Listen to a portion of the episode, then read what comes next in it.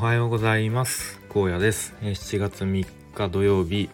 今日もラジオやっていきたいと思います。えっ、と今日はですね昨日の夜あった、え僕が入ってるオンラインサロンの、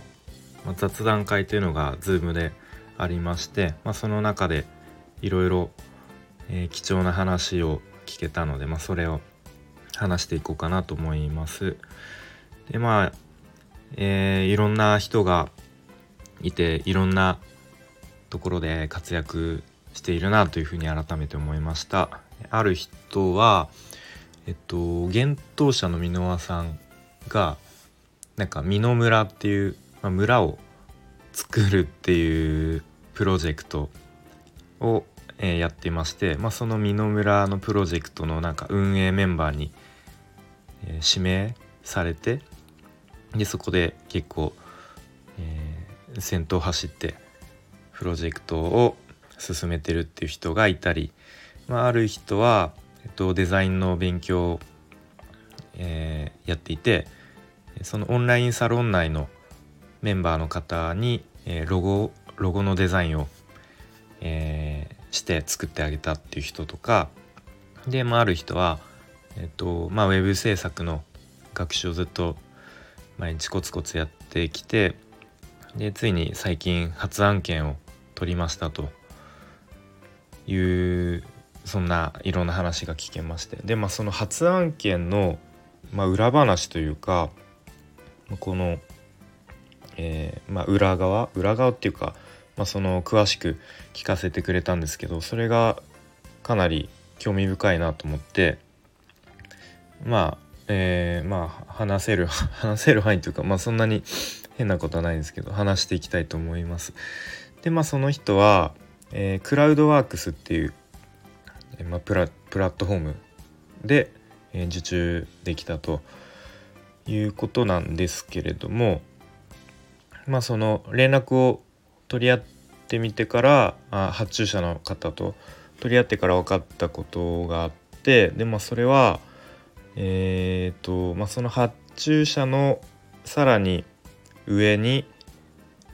えー、制作会社かな？制作会社があってまたさらに上に、えー、もう一人というか、まあそえー、会社なのか人なのか、まあ、絡んでいて、まあ、どうやら、うん、3次受けぐらいの仕事をこう受注したという感じらしいです。なのでこう連絡のやり取りがあの返信がものすごく遅いっていうことですすごくやりにくいっていうことを言ってましたね。でまた納品の2日前ぐらいにこう、まあ、チェックしてもらいでそこで返ってきたこう要望修正の要望がなんかレスレスポンシブなしでという要望が来たっていうそうです。まあ、レスポンシブっていうのはあの、えー、パソコンで見るこう表示の仕方とスマホで見る表示の仕方を、えー、まあ、変えるデザインをちょっと変えるっていうことなんですけど、まあ、それをなしでっていう要望が来たそうです。で普通は逆にレスポンシブ対応お願いしますみたいな来ると思うんですよね。レスポンシブがまあもう今はスマホで見る人の方が多いぐらいなんで当たり前なってると思うんですけどもそれなしでっていうことで他のあの参加してたメンバーの方もなんかちょっと謎ですねみたいな ななんでそそういう要望なんでしょうかみたいな感じで結構そこで、えー、戸惑っているっていうことを言ってましたね。うん、なんかそういうふうにこう受注したはいいもののその自分が二重受け三重受けっていう立場になるとやっぱりそういう何ですかねコミュニケーションのにかかる時間とか、まあ、そこにかかる、うん、まあなんか負担みたいなものが結構そのあるのかなっていうふうに思いましたね。うん、で、まあ、そのやり取りで、まあ、なかなか、えー、 Snow Monkeyという WordPressのテーマで作っているとレスポンシブなしっていう実装がまあもちろんそういう例もないですしググってもなかなか情報がないっていうことですごく難しいってことを言っていましたね。はいであとはまあそこでいろいろ話していてで、まあ、スノスノーモンキーにおいては、まあ、SEO 対策っていうところでオールインワン SEO だったかななんかそういうプラグインが結構有名なというかみんな使うプラグインがあるんですけれども実はそれ必要ないんじゃないかっていう話が出てましたね。というのもスノーモンキー自体にもともと SEO 対策の機能みたいのが備わってるんでそのまた SEO 対策用のプラグイン入れてもあんまり、まあ、意味がないし、まあ、ちょっと重くなってしまう。まあ、要はその必要ないものは別に入れなくていいんじゃないかっていう話が出ていてあそうなんだっていう結構み皆さんあの驚きを出してましたね。うんであとスノーモンキーまあ分からないけど実は SEO 弱い説みたいなのが 言われていてまあその結構検索上位とかに来るサイトでスノーモンキーで作られたサイトあまり見たことがないっていう理由かららしいんですけども、まあ、そもそもまだスノーモンキー、まあ、新しいんでスノーモンキーで作られたサイト自体が少ない可能性もあるし、まあ、そのスノーモンキーで作ったサイトを、まあ、そういう何ですかね、えー、頑張って SEO 対策で上位表示しようとしてる人が少ないのかもしれないし、まあ、その辺は分からないですねっていう感じですね。うんまあ、この辺の世界はちょっと僕も全然わからないし、まあ、多分こうやってみていろいろテストしていかないとわからない世界なのかなっていうふうに思いますね。うん、でまあそのさっき言ったデザインで、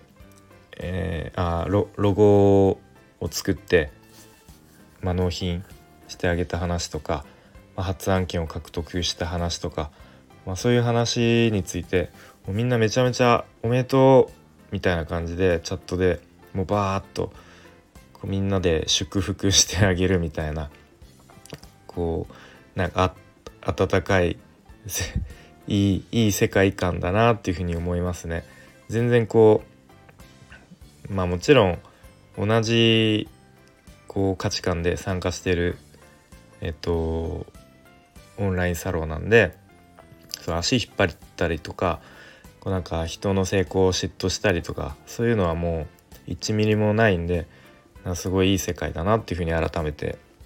思いましたね。でまあ僕自身はというとまあ未だに LP 制作で、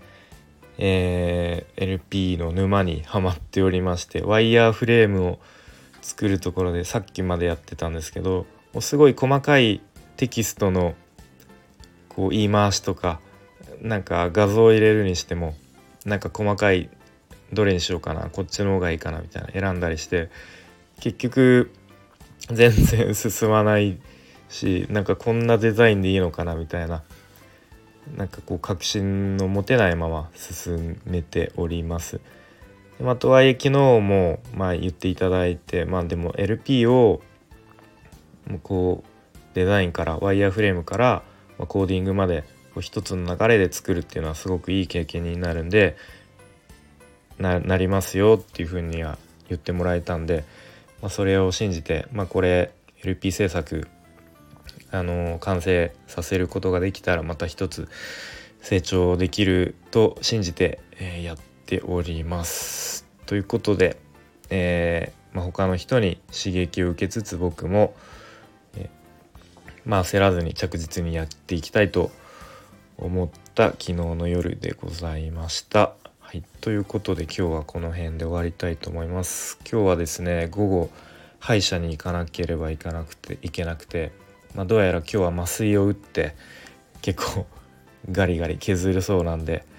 えー、まあ、ちょっと嫌だなと思いつつ、えー、まあしょうがない頑張っていきたいと思います。それでは今日も良い一日にしていきましょう。